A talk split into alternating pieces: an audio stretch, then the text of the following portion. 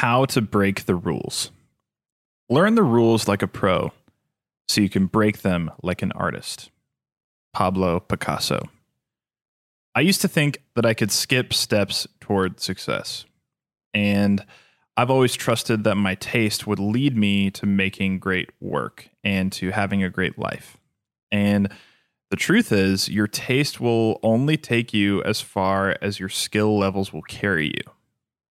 How can you become better at the fundamental skills of your craft today?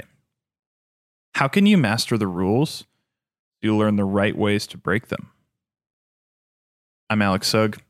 Thanks for listening.